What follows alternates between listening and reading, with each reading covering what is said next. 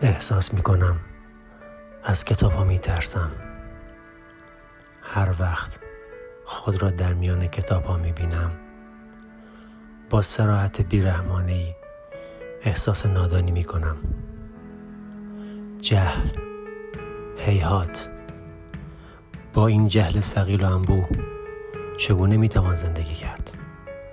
چگونه می توان زندگی را شناخت و توجیه کرد؟ چگونه می توان در سرنوشت آن دخالت داشت؟ برگرفته از کتاب نون نوشتن محمود دولت آبادی سعید جفره